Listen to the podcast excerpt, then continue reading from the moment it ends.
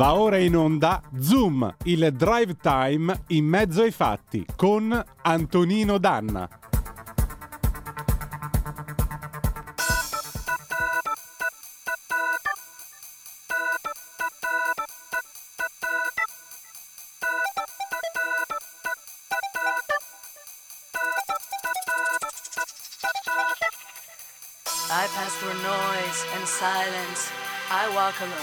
It's a beautiful day. It's raining and it's cold. Reflected onto the wet pavement. Can you see what I see? The trembling image of my eyes that are still free. I pass through noise and silence. I walk alone. It's a beautiful day. It's raining and it's cold. Reflected onto the wet pavement. Can you see what I see? The trembling image of my eyes that are still free. stay still. I choose gold.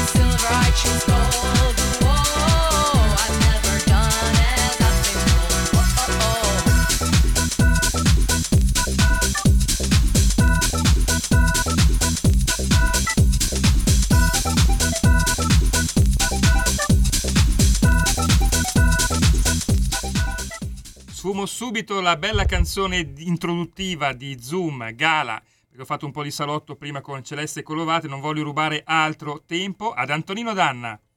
Vabbè, Celeste è sempre benvenuta, lo sai, ci mancherebbe. Amiche amici miei, ma non dell'avventura, buonasera, siete sulle magiche, magiche, magiche onde di Radio Libertà, questo è Zoom, il drive time in mezzo ai fatti. Io sono Antonino Danna, questa è l'edizione di oggi, giovedì 18 di gennaio dell'anno del Signore 2024. Cominciamo sempre la nostra trasmissione, vi ricordo, date il sangue, in ospedale serve sempre, salverete vite umane, chi salva una vita umana salva il mondo intero. Secondo appello andate su radiolibertà.net, cliccate su Sostienici e poi abbonati, troverete tutte le modalità per sentire questa radio un po' più vostra, dai semplici 8 euro mensili della Hall of Fame fino ai 40 euro mensili del livello creator che vi permetteranno di essere coautori e co-conduttori di almeno una puntata del vostro show preferito con il vostro conduttore preferito. Ma bando alle ciance, noi cominciamo la nostra trasmissione. Vi ricordo sempre sulla pagina Facebook trovate ovviamente la pagina Facebook di Radio Libertà, trovate tutte le informazioni per assistere i nostri amici e fratelli dell'Artsakh o Nagorno-Karabakh armeni che sono stati scacciati dagli usurpatori azeri che hanno rubato le loro terre sulle quali per millenni avevano vissuto in pace. Cominciamo allora questa trasmissione del giovedì. Stasera la professoressa Titti Preta non c'è, prende un eh, turno di riposo, la ritroveremo il 25 di gennaio, ma noi cominciamo subito con un ampio giro d'orizzonte insieme a chi? Insieme a egli, l'immenso l'immenso Giovanni Sallusti, grande collega in quel di Libero dove è notista politico.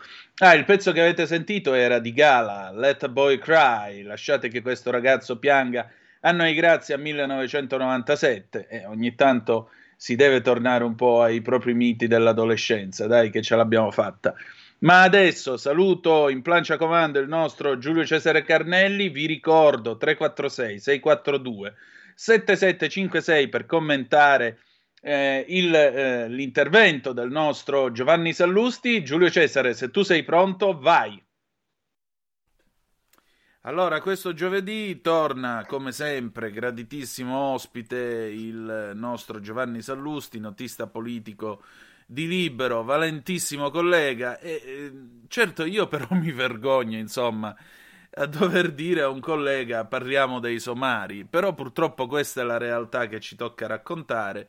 E stamattina, tra l'altro, Libero mette tutto il braccio nella piaga. C'è Specchia che ha fatto un pezzo veramente straordinario, soprattutto nella chiusa ironica nel finale, col ricordo di suo padre. Eh, che quando si trattava di occupazioni suggeriva alla professoressa di eh, riempirlo di mazzate. Peraltro al liceo Maffei di Verona, che è gemellato con il liceo Morelli di Vibo Valencia, da cui vengo io. Quindi, come vedi, tutto si tiene in qualche modo. Ma eh, qui vediamo gente che scende in campo a difendere i pargoli che hanno fatto occupazione perché gli stanno dando 5 in condotta e no, non è il caso, non bisogna farlo. L'altro giorno un, pre- un, povero preside in una conversazione, chiamiamola così, con un genitore adirato è stato letteralmente eh, riempito di schiaffoni da un eh, genitore appunto adirato e ha riscosso la solidarietà di Valditara. Eh, si va nelle scuole con l'idea che in fondo si possa fare qualsiasi cosa, si possa distruggere tutto. Io 30 anni fa ho visto uno con una Aprilia RX 125 per i corridoi del mio, del mio liceo. Ora continuano le devastazioni con le occupazioni e poi dobbiamo pagare tutti quanti. Giovanni, ma che cosa salta qui? Vedo che le cose vanno peggiorando. Buonasera a tutti, sì, le cose eh, vanno purtroppo peggiorando. Qui salta, diciamo, completamente il senso comune ma nel, eh, nel, significato migliore dell'espressione, cioè il senso comune è quella cosa che, come dirti, garantisce ancora una parvenza di collegamento tra eh, il linguaggio e la realtà, no? C'è una parvenza di normalità nella schizofrenia ideologica contemporanea, che è esattamente quella dei somari.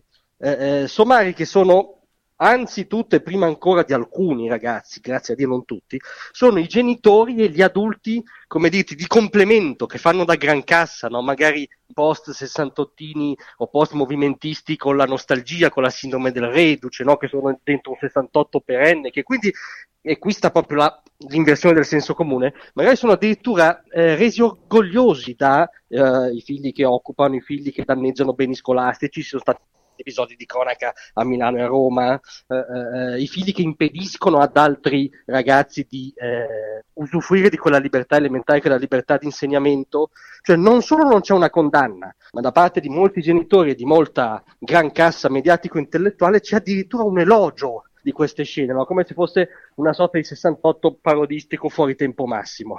E diciamo che la parola che eh, a giudizio di Libero rendeva più l'idea di tutta questa schizofrenia è, è la parola somari, cioè siamo davvero nell'era dei somari che si spacciano come però gli intelligentoni della situazione e siamo all'inversione totale. Sì, qui siamo passati dai figli di papà ai nipoti di papà. Abbiamo avuto altre due generazioni nel mezzo che si sono messe a fare questa cosa. E però non mi sembra che il ministro Valditara, diciamo così, abbia intenzione di farsi mettere i piedi sulla testa, anche se io lo vorrei, detto tra noi, lo vorrei un po' più incisivo. Ma finalmente è arrivato un ministro che non fiancheggia queste devastazioni, perché una volta succedeva nel periodo di Natale, ai primi di dicembre, in modo tale che così si poteva andare tranquillamente in vacanza con una ventina di giorni d'anticipo. I presidi si limitavano a fare delle denunce cautelative presso la Procura della Repubblica competente, dopodiché arrivederci e grazie e ci si ritrovava il 7 di gennaio a scuola. Ecco, qua mi pare però che eh, Valditara non sia propriamente di queste idee. No, devo dirti che anzi, eh, una delle cose che fin da subito il ministro Valditara ha provato a, proprio a rendere anche provvedimento politico era ripristinare l'ovvio, cioè no, eh, eh ritornare alla realtà. Eh, eh e nella fattispecie, eh, rispetto a questi, a questi, episodi, come dirti, tra il surreale e l'insopportabile, credo che da subito il ministro abbia voluto segnalare una differenza diciamo di fondo fondamentale, eh, eh, quella tra autorità e autoritarismo. Cioè, per, io sono una, uh, una, persona di cultura di estrazione liberale, figurati quanto mi può piacere qualunque deriva autoritaria, zero, eh, o meno di zero.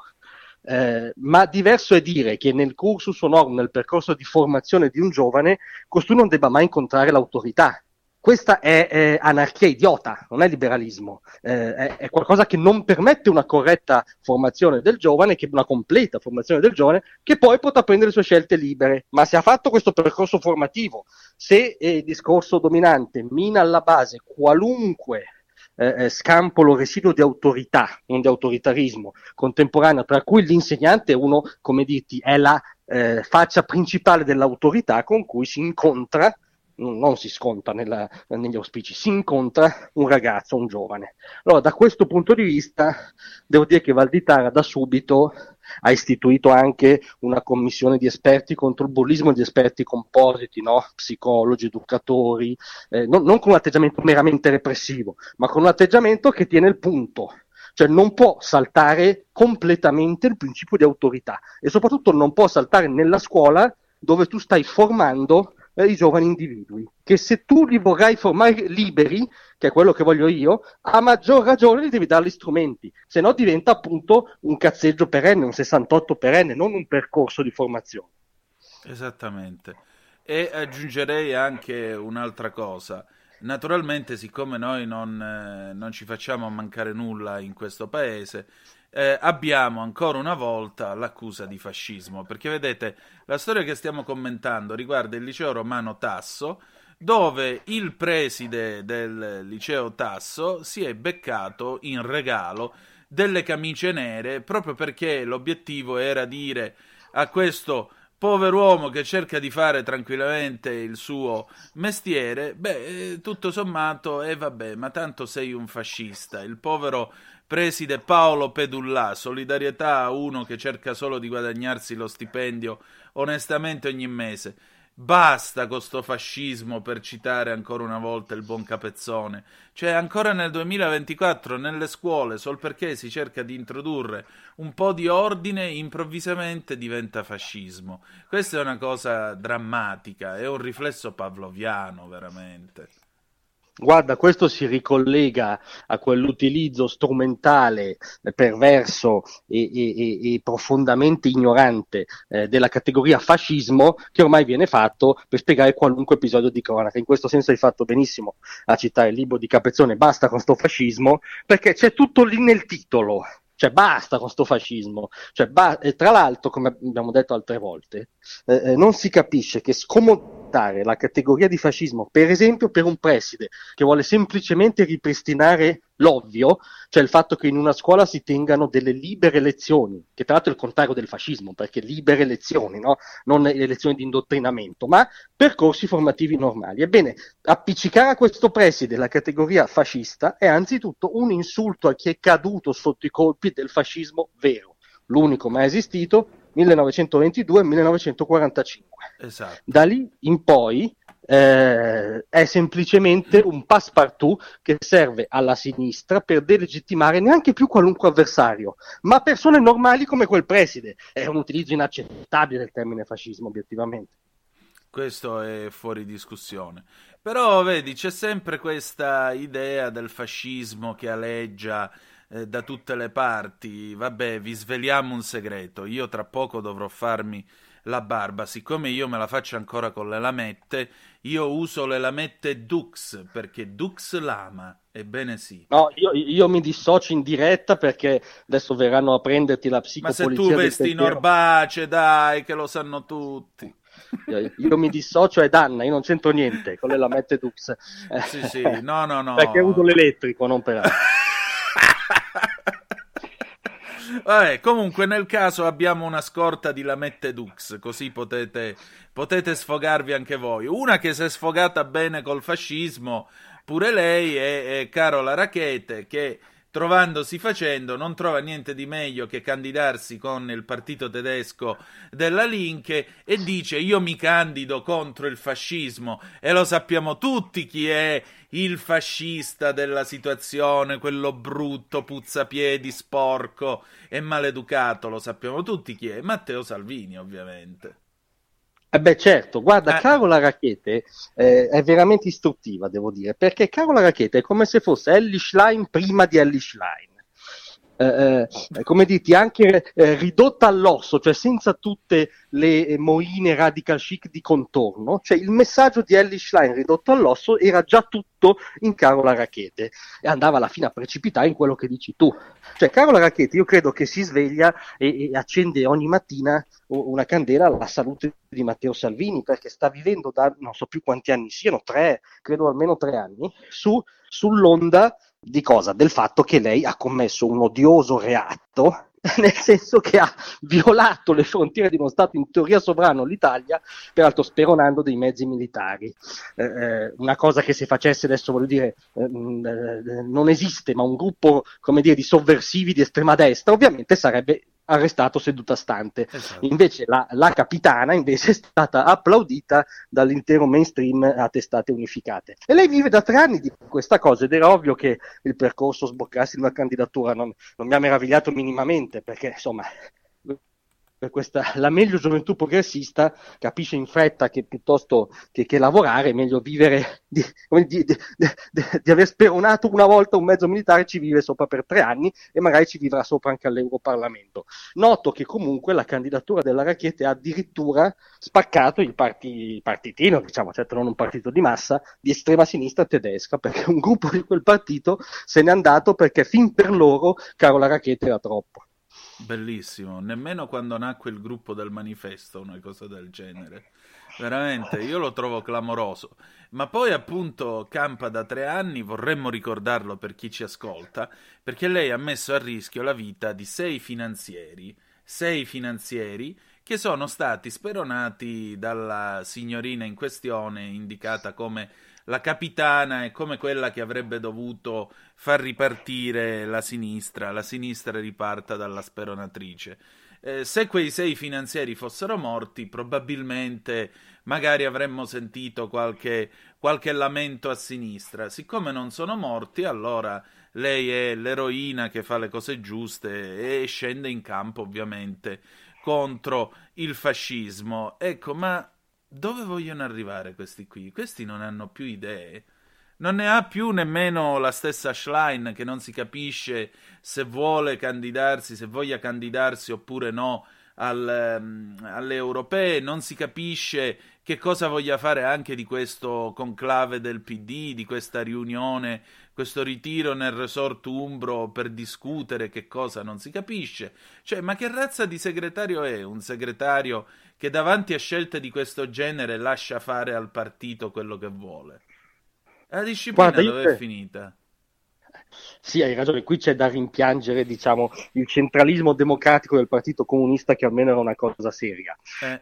Eh, eh, nella sua tragicità, diciamo. Ma secondo me Ellie Schlein ha capito una cosa sola, eh, solo una cosa, ha capito e sta regolando le, tutte le sue azioni su questa consapevolezza, cioè la consapevolezza che dopo le europee i eh, maggiorenti, mamma santissima, i vecchi capi, i marcescibili capi correnti del PD eh, eh, le, le stanno già eh, preparando il ben servito, cioè stanno in, in, queste settimane al Nazareno, che è la sede del PD, eh, non vogliamo essere blasfemi, eh, è, è, tutto un affilare di coltelli ovviamente, perché Ellie Schlein politicamente eh, eh, è una morta che cammina dal punto di vista politico della sua segreteria, addirittura la, mh, mm, sta abbandonando Franceschini, che era il capo corrente suo sponsor, Mm, perché ha capito che eh, Ellie Schlein non è neanche all'altezza di essere manovrata e quindi questo per Franceschini è un problema. E quindi insomma lei ha capito questo mutamento di clima e lei dove vuole arrivare? Dove vuole arrivare Carola Rachete, credo, cioè a Bruxelles avere un seggio e, e, mettersi al sicuro perché se la defenestrano almeno un seggio all'Europarlamento. E, e, credo che questo poi sia il motivo può prendere il suo posto. Così Gentiloni può prendere il suo posto e lei può passare egregiamente la nottata.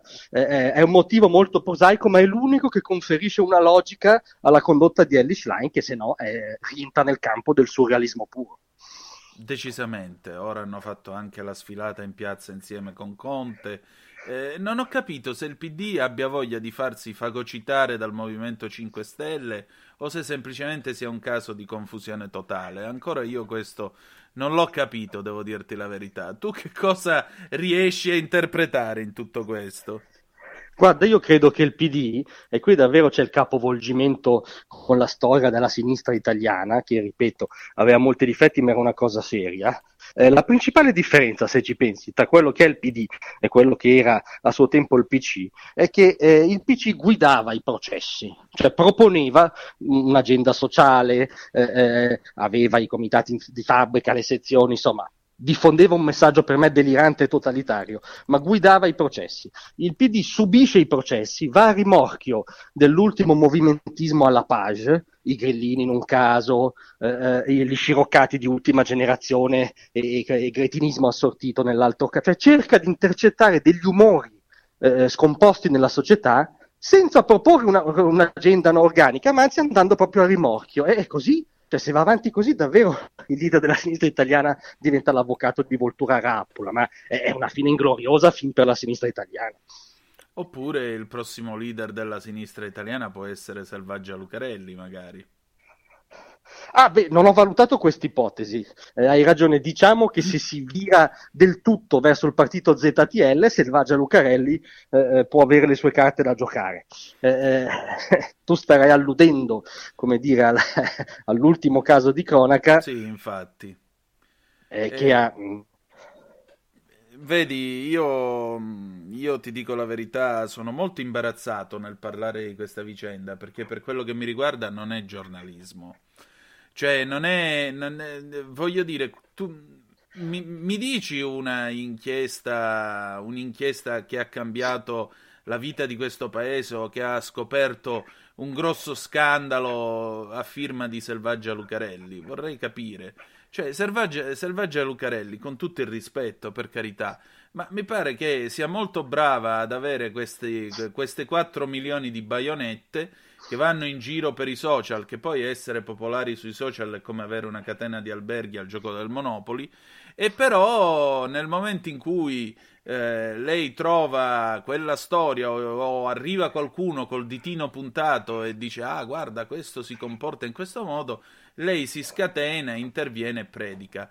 Tra l'altro, ultimamente non mi pare che le sia andata molto bene, tipo um, il suo intervento contro quel ragazzo a cui uno squalo in Australia ha mangiato, eh, ha mangiato una gamba. Mm, veramente mi ha, lasciato, mi ha lasciato abbastanza perplesso. Ecco, non mi sembra che queste siano inchieste che cambino che cambiano il, il corso della storia. Non mi pare tutti gli uomini del presidente qui, detto tra noi.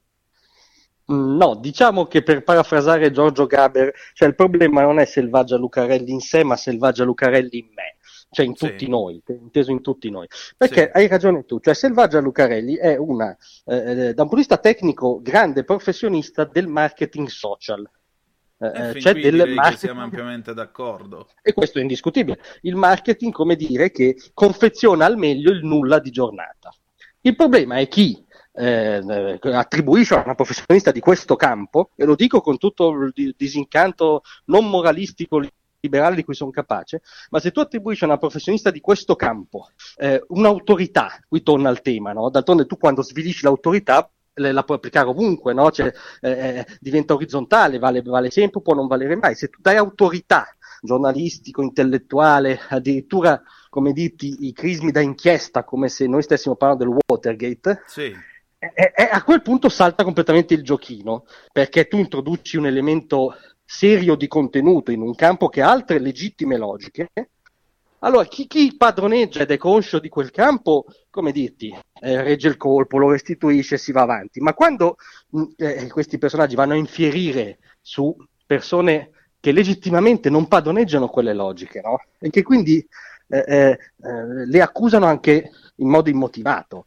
Cioè, mm, se mi attaccasse domani su X, ora no perché ne è uscita, ma insomma, Selvaggia Lucarelli, io risponderei con un post e saremmo uno a uno, palla al centro, mi divertirei anche. Probabilmente avrei qualche follower in più perché andrei a catena dei suoi, che sono tantissimi. Ma se uno non capisce che la logica è questa e ci crede, e eh, poi, come dire, le, eh, le storie possono prendere delle pieghe bruttissime se non tragiche.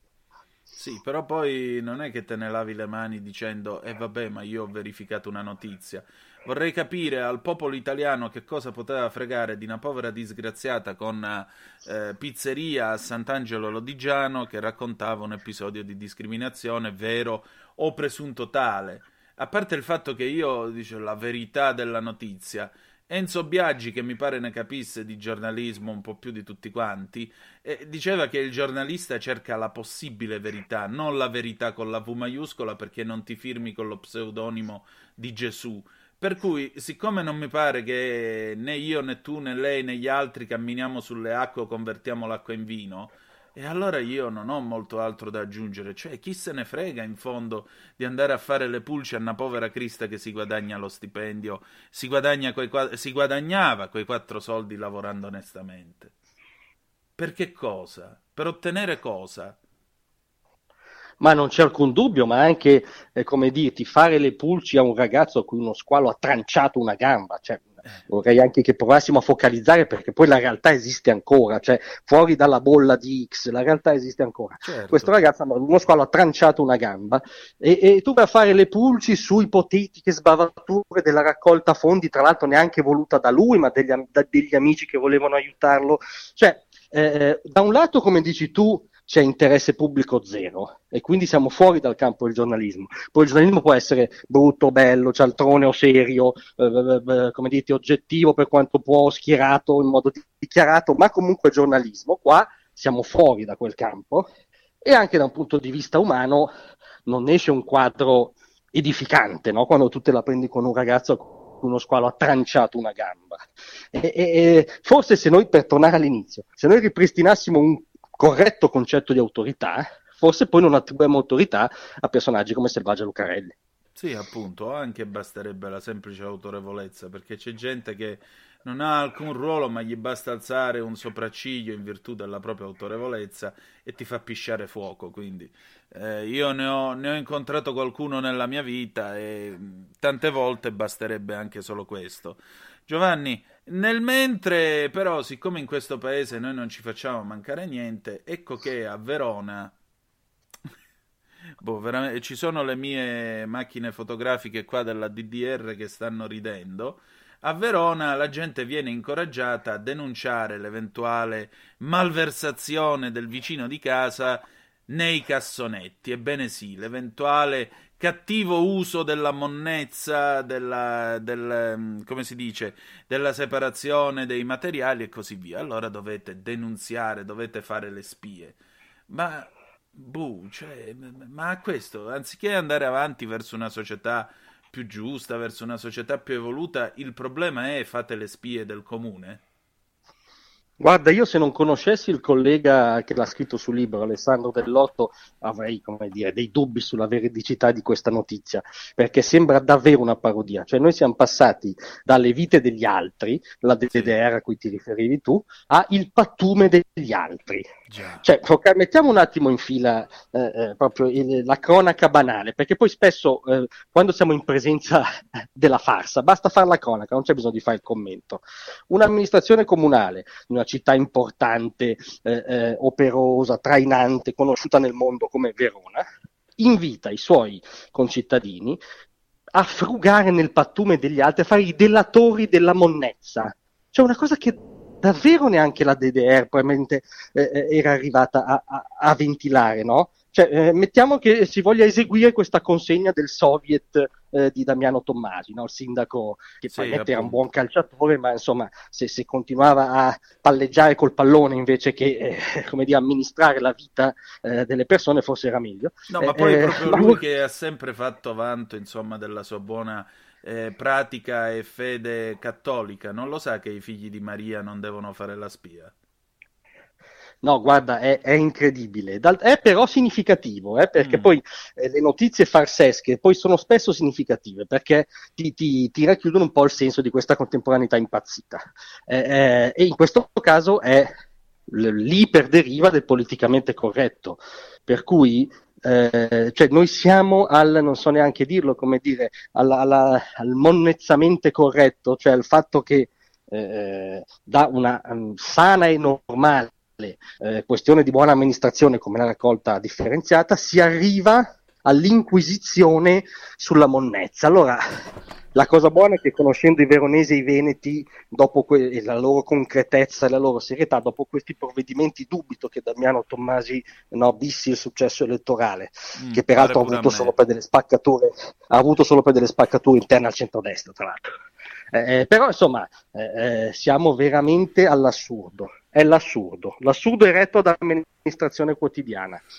Davvero, non so dove andremo a finire, eh, oh, nemmeno nel cassonetto a sto punto, perché se ci finisci trovi pure il vicino di casa che controlla che tu ci sia finito bene. Ormai siamo all'assurdo di commentare notizie come queste. Senti Giovanni, chiudiamo con una notizia di politica estera che forse è meglio e magari chiudiamo addolcendoci un pochino tutte queste storie che abbiamo raccontato con uno che invece probabilmente eh, sarà, dopo quella di Richard Nixon, la più grande resurrezione politica dai tempi di Lazzaro, come si disse nel 68 quando Nixon vinse le elezioni presidenziali. Sto parlando ovviamente di Donald Trump. Donald Trump che ha stravinto le eh, primarie, i caucuses dell'Iowa, c'è questa Nikki Haley che viene agitata quasi come spauracchio, eh, naturalmente ci sono i giudici di mezzo, Io non mi stupirei se una mattina Trump cominciasse a parlare in questo modo, perché veramente sembra quasi che Berlusconi lo, lo stia possedendo, non lo so, però vincerà, vincerà ma non, guarda, ho pochi dubbi, soprattutto più dei giudici lo inquisiranno, più dei vecchi notabili, ormai irricevibili del Partito Repubblicano, dichiareranno di finanziare altri candidati, più si dirà nelle, eh, negli attici di Manhattan che la democrazia americana è in crisi, più l'americano medio, il forgotten man, no? l'americano dimenticato, come dirti, dimenticato da Mr. quella Babbitt. sinistra Mm. Esattamente, eh, eh, dimenticato da quella sinistra, da Obama in poi. Sì. Perché Barack Obama ha introdotto una rottura eh, nel sistema americano. Cioè, eh, per la prima volta il Partito Democratico si è molto schiacciato a sinistra, arrivando a mettere in discussione proprio delle fondamenta del sistema americano. Eh, ehm, questa cosa ha generato la rivolta del cosiddetto Forgotten Man che ha votato in massa Trump. L'ha votato in massa eh, anche l'ultima volta contro Biden, poi non è stato sufficiente, c'era un'elezione molto particolare, diciamo, non, non diciamo altro ma particolare, sì. ma continua a votarlo in massa, perché quell'America lì che poi è l'America vera, cioè l'anomalia americana, quella che in Europa non si capisce, è, quello, è, è l'americano che ha il range, la Bibbia, spesso anche il fucile, ma che per esempio ha un culto sacro della proprietà, che ha un culto sacro della libertà individuale. Io credo che ci serva quell'americano, serva all'Occidente e se decide di votare in massa Trump quello americano avrà le sue ragioni. Questo è poco ma sicuro, anche perché i nostri ascoltatori probabilmente l'hanno sentita nominare poche volte, ma io dico loro un nome, Alexandria Ocasio Cortez. Ecco, guardatevi da un soggetto simile, perché quello è il futuro del Partito Democratico in America e io credo tra, un, tra non molto, tra qualche anno anche in Italia verrà alla ribalta un personaggio così radical chic. Guarda, l'Ocasio Cortez valga solo questo per i nostri ascoltatori. Ecco. È una privilegiata di Manhattan che vorrebbe introdurre il socialismo in America, quindi farla finita con l'America come fenomeno storico e valoriale. Grazie a Dio il Forgotten Man, l'americano medio dimenticato, non vorrà mai che il suo paese sia socialista e quindi Dio ci salvi, eh, cioè Dio salvi l'americano medio. Questo è poco ma sicuro e noi ci affidiamo all'americano medio per avere un presidente che probabilmente riuscirà a tenere a bada sia la Cina che la Russia e a dare, a dare quel colpo di reni per mantenere l'attuale ordine mondiale, non quello che, che stanno cercando di imporci in qualche modo. Almeno questa è la mia speranza. Che dici? Questo Trump 2 potrebbe essere un periodo migliore per il mondo? Guarda, io parto da un dato di storia recente, neanche più di cronaca. Durante i quattro anni dell'amministrazione Trump, Vladimir Putin non ha invaso nessun paese, non ha sparato nessun missile su nessuno Stato europeo, non ha fatto neanche nessun... è stato buono. Cioè, esatto. eh, è l'opposto di quello che dice il mainstream. Donald Trump ha tenuto buono Vladimir Putin. La Cina per la prima volta è stata richiamata al fatto che tu non puoi praticare una concorrenza sleale su larga scala eh, Soleimani, il vero amministratore del terrorismo, eh, eh, è stato ucciso. Quindi Donald Trump, eh, eh, dal mio punto di vista, non, che, n- non, ha disimpegnato gli Stati Uniti dal mondo, ha tenuto a bada le canaglie meglio del suo successore. Credo che su questo siamo ampiamente d'accordo. L'augurio è che torni presto alla Casa Bianca e che il buon Biden vada a stringere la mano ad amici immaginari, magari mangiando un bel cono gelato servitogli da sua moglie da qualche altra parte senza fare danni.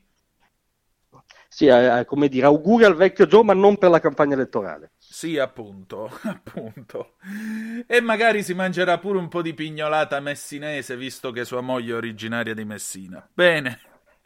Giovanni, grazie come sempre.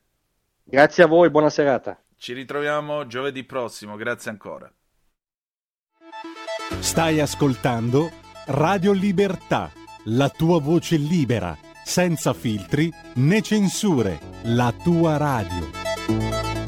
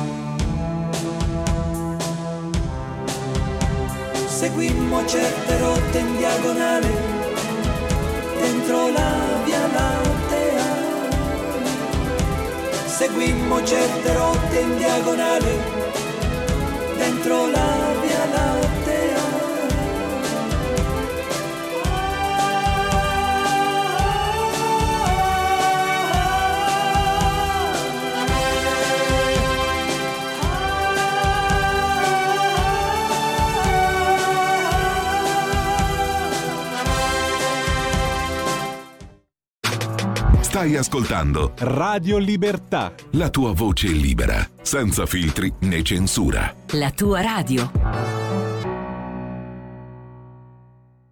Ciao a tutti e benvenuti sul mio canale, sono Gabriella Ronza e oggi vi parlerò del proseguimento della mia saga.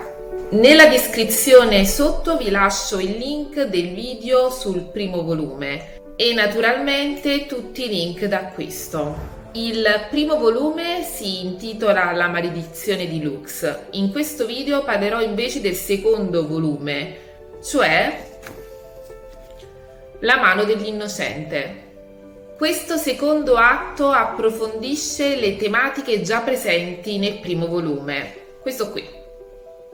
La saga è ambientata in un mondo di mia invenzione in cui quattro elementi, cioè acqua, aria, terra e fuoco, influenzano l'agire degli uomini. Al centro una guerra tra il nord e il sud di questo mondo e una maledizione di amore e morte che pesa sui due protagonisti, Irel ed Eric, rispettivamente principessa di Marinia, il regno dell'acqua, e principe di Rogus, il regno del fuoco. Come vi dicevo prima, nel video sul primo volume ci sono tutti i dettagli. Ora inizia invece la vera presentazione del secondo volume. Irel ed Eric ritornano all'Accademia di Magna, distreggiandosi tra i venti di guerra che spirano sul continente.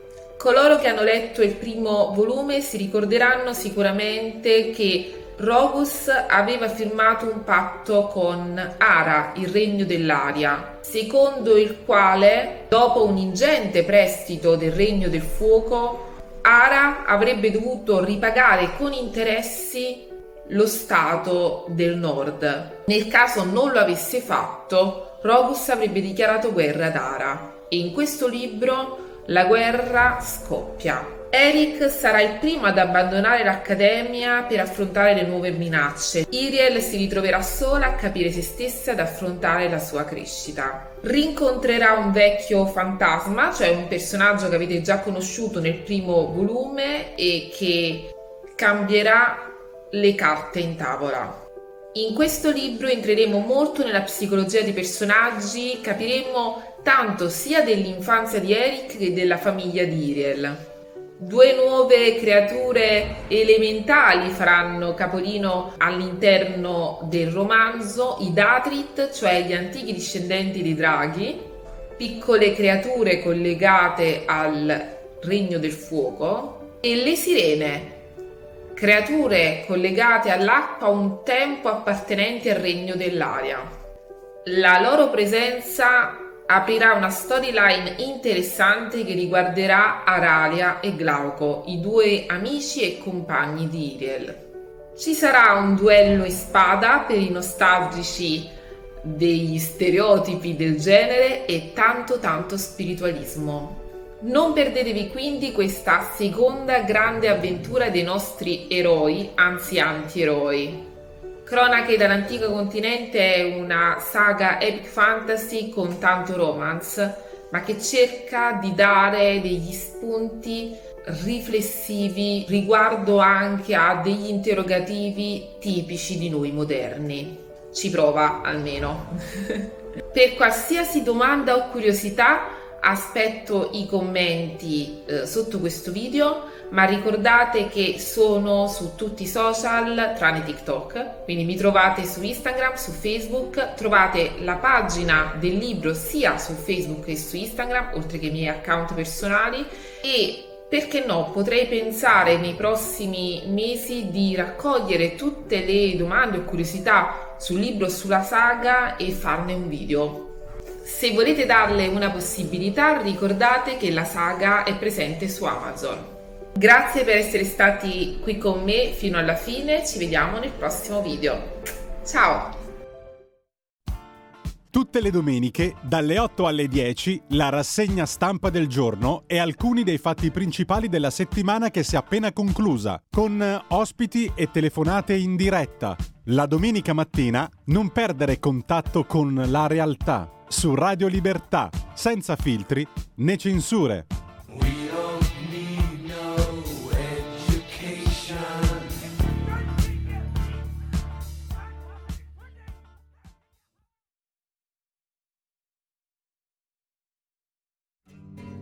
Va ora in onda Ufficio Cambi, l'economia come i conti di casa, con Carlo Cambi.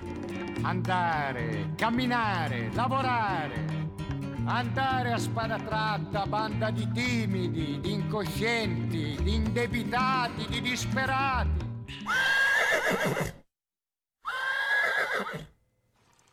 Ormai è un must il nitrile del cavallo perché il castello Ululi e Ursula Là, anzi Ulu, Ulu in Romagna ha fatto il patto della piada con la, con la compagna Meloni. E direi. E allora, Carlo E, e carissimo, come dicono in Romagna, sai come si dice?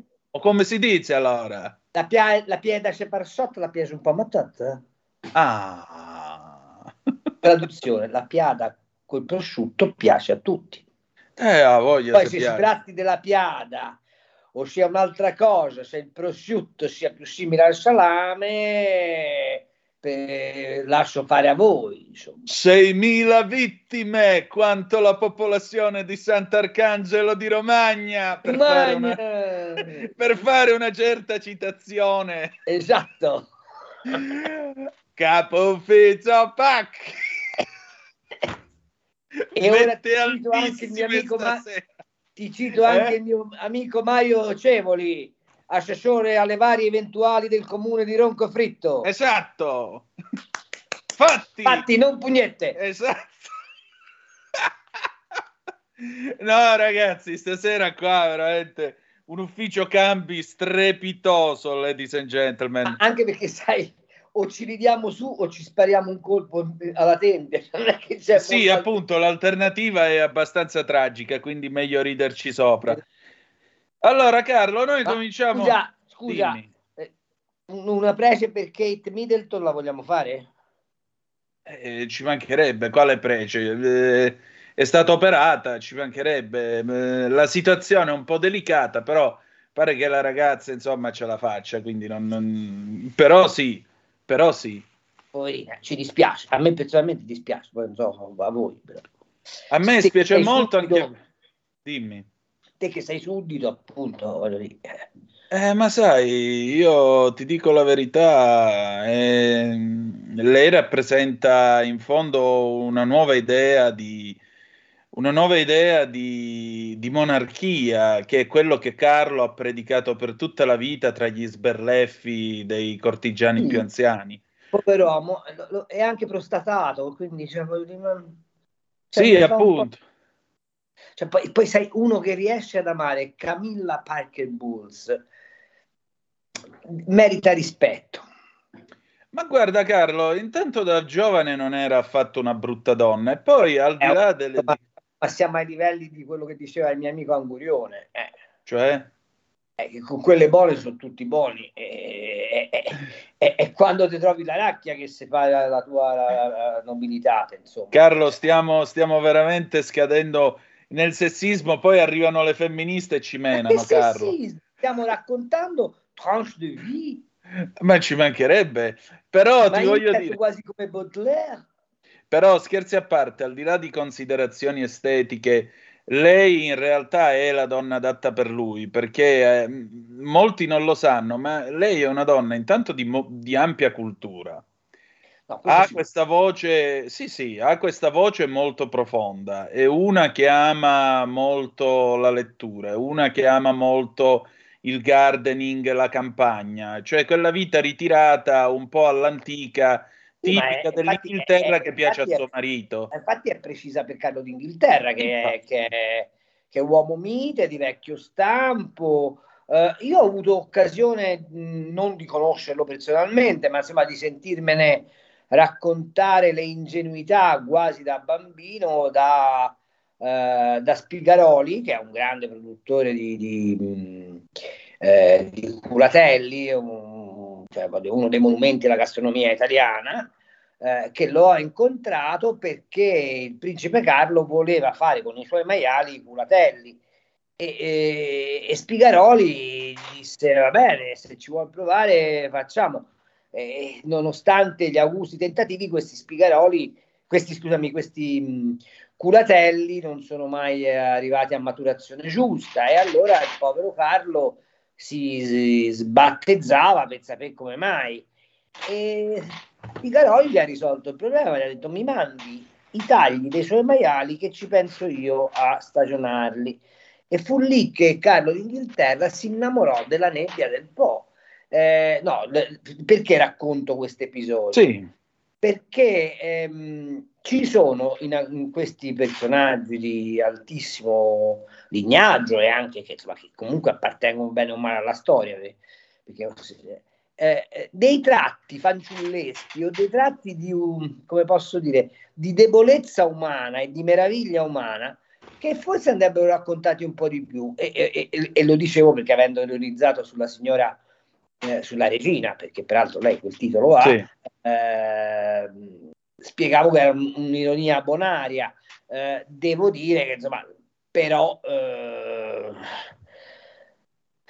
su di lei si raccontano cose anche, come dire, particolari, che lo comanda a bacchetta, che lui si lascia Sì, questo è vero. eh, irretire dalla signora, che è quella che poi in realtà tiene le, le redini della famiglia, e va anche detto che in tutte le occasioni in cui c'è stato eh, bisogno di ricorrere alla, discre- alla discrezione, alla decisione, la signora Parker Bowles ha dimostrato nervo e e, e scusami l'espressione un po' volgare, palle, insomma. Sì, sì, guarda, questo è vero. Lei è una tipa che comunque si vede che lo domina, anche perché lei sa da che verso pigliarlo. Esatto. E io, per esempio, sono iscritto alla Queen's Reading Room, che è il canale YouTube dove lei posta e anche il canale Facebook dove lei posta le letture che fa settimanalmente, incontra i poeti, fanno i reading con i fini dicitori di poesia inglese. Certo, quella volta in cui hanno dedicato uno dei consigli di lettura alla narrativa italiana, io ammetto che Sua Maestà mi ha lasciato un pochettino perplesso, perché sapete per la narrativa italiana quale libro ha consigliato? Elena Ferrante, l'amica geniale. Eh, vabbè. Eh, vabbè, eh, sicuramente la Ferrante è geniale. Certo, leggere, leggere, vedere che leggevano dei passi mezzi in napoletano e mezzi in inglese. Elena and Lenou were riding uh, on the storm in Naples. Eh, Uè, sì. Cioè, però Sua Maestà e coinvolge lui e gli fa leggere le poesie. Lui, tra l'altro, siccome è stato anche attore in gioventù, Carlo è pure lui un fine dicitore, molto bravo a leggere passi di prosa. e- Cioè, secondo me, se non avesse Poi- fatto il re, sarebbe stato uno splendido attore. A lui poi è un acquarellista abbastanza Sì. abile, insomma. E ama il nostro paese. Quello sì, sicuramente molto, perché io mi ricordo di averlo incontrato sempre, mai di persona, ma insomma visto a Bolgheri, visto a Montalcino, visto il Senese, insomma.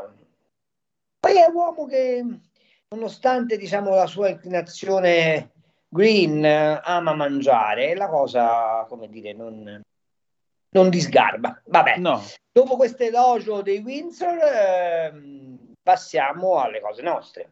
certo, ehm, rinfrancati nel nostro essere bravi monarchici, almeno io. Eh, Sì. Carlo, Ah, però vabbè, ti lascio la tua convinzione monarchica. Sì, io pure. ci godo troppo a questa idea. Mi dispiace, è una delle mie eh, fissazioni. Sono orgogliosamente geloso del fatto di essere un suddito britannico e che ci Ma posso ti dico la verità che se io fossi un suddito britannico probabilmente avrei, avrei un'altra idea. Sai, io purtroppo da giovane repubblicano come modello c'avevo i Savoia, e che E appunto. No, io il 2 giugno sono contento che abbia vinto la Repubblica, detto No, tra noi. Io il 2 giugno, quando penso all'idea che la Repubblica abbia vinto il referendum, sono felice. No, dico, basta che uno faccia il confronto fra i Savoia e Windsor e già capisce perché l'Italia sta messa come sta messa. Insomma. Va bene, andiamo avanti, dai. Allora, Carlo, senti, questa settimana ancora a tenere banco l'Ilva e in tutto questo, tra l'altro stamattina il mio amico David Murgia di TV2000 mi ha segnalato questa cosa che hanno mandato la sciamana all'apertura del forum di Davos a fare l'insufflazione dell'alito per allontanare gli spiriti maligni da questa riunione. Carlo, ma qua davvero ci, ci dobbiamo affidare agli oroscopi, Ma agli pare, ma pare indovini? che, ma pare che Francesco gli, ab- gli abbia telefonato, gli Mm. abbia detto: Se siete a corto di, di maghi, c'è, c'ho sempre una pacciamama in Eh. buone condizioni, insomma. A voglia, a voglia, veramente. Vabbè, no, qui siamo oltre, siamo, siamo, siamo oltre la tribalità. Cioè, La, la cosa straordinaria che leggevo oggi è che insistiamo con le auto elettriche, non gli è bastato vedere che a Chicago la gente è rimasta per strada perché il freddo, appunto a proposito di cambiamento climatico, eh, gli ha bloccato tutte le macchine. Ho visto che la Tesla ora sta facendo gli sconti eh, e accetta i bonus del governo italiano, il quale governo italiano non si capisce perché debba dare i bonus per favorire le industrie automobilistiche che con l'Italia non c'entrano nulla. Peraltro la famiglia Agnelli, anzi ciò che ne rimane, che ha ampiamente lucrato sui contribuenti italiani, è stata battuta dalla Volkswagen e si prepara di fatto ad abbandonare l'Italia definitivamente. Avete visto che la eh, Maserati ha altri giorni, altre settimane di cassa integrazione, che è stato smantellato lo stabilimento.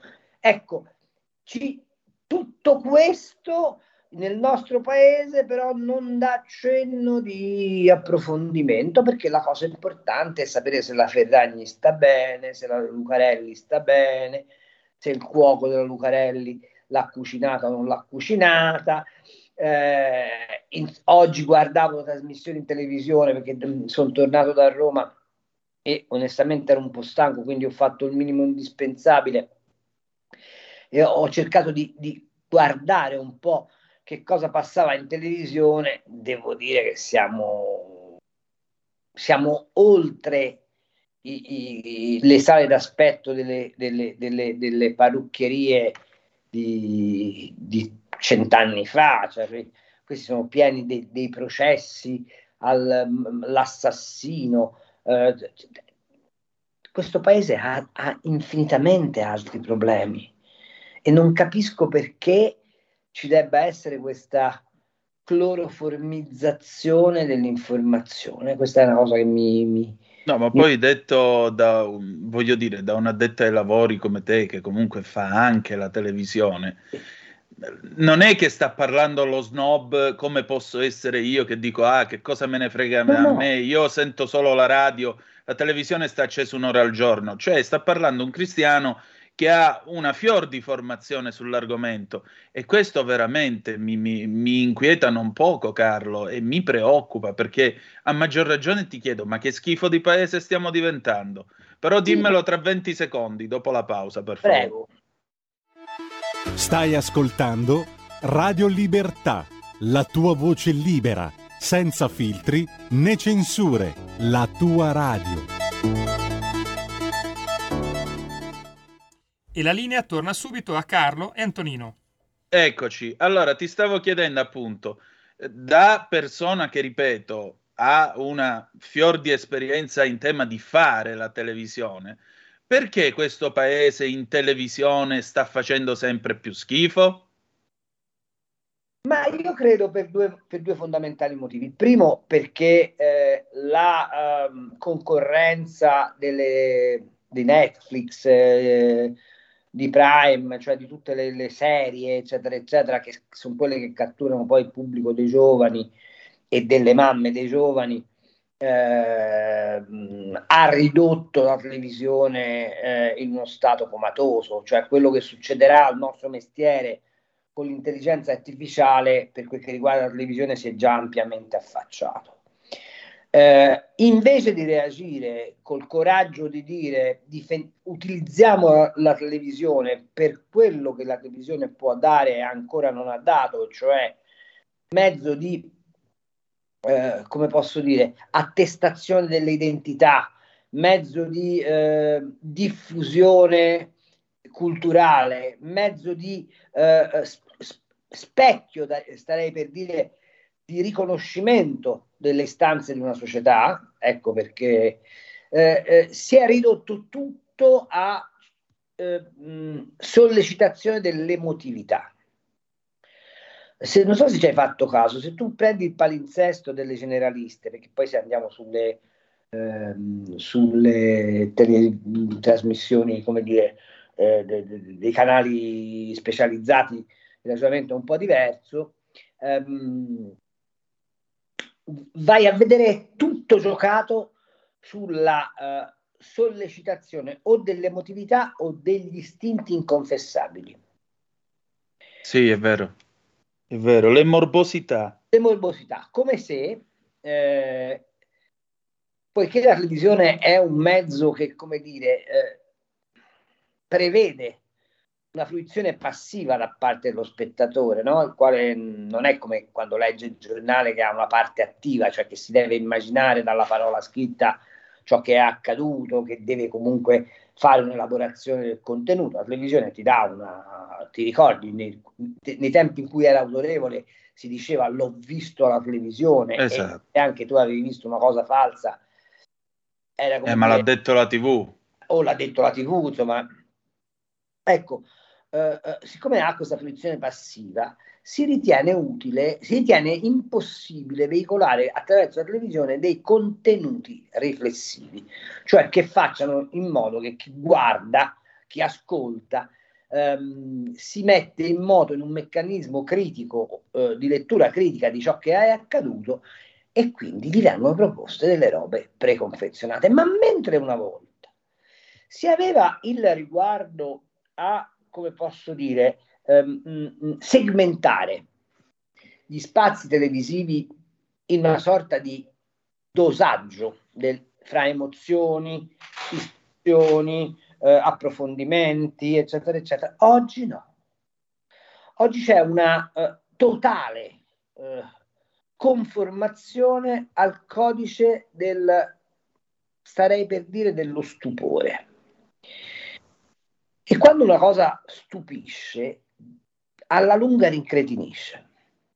Sì. Tu puoi guardare i fuochi d'artificio per dieci minuti. Se tu li guardassi per tre ore, alla fine esci, sei completamente rincoglionito. Ecco, questo è quello che la televisione, secondo me, sta facendo. Te lo dico perché, per esempio, l'altro giorno ho fatto, hanno messo in onda una mia puntata di linea verde tutta giocata sulla retroscena del Palio di Siena, quindi immaginati che, che cosa significava. Cioè, L'ho vista, infatti. Rinunciare completamente al, a, al facilissimo uh, corredo iconografico del Palio per andare invece a spiegare che cazzo è il Palio, cosa significa, uh, qual è la dinamica, eccetera, eccetera mi hanno detto prima che andasse in onda, ma certo che c'hai un gran coraggio a proporlo in questo modo. Risultato ho fatto quasi 4 milioni. Il che vuol dire che non è il pubblico incapace di recepire. No. Ma è chi fa revisione incapace di ragionare. E questo è drammatico. Sì, è drammaticamente vero, peraltro, caro Carlo, è drammaticamente vero, perché eh, per esempio, io questa storia che là, le, delle biglie con i colori delle, delle, contrade che si chiamano barberi, io questa non la sapevo, non la sapevo. Eppure è bastata la semplicità della narrazione eh, sì, di Peppone, voglio dire, una minchiata in sé è una cosa fa- semplice però quella è la curiosità che ti dice: aspetta, mo sto qua e voglio vedere che succede. Cioè, anche sì. nella narrazione imparare qualcosa.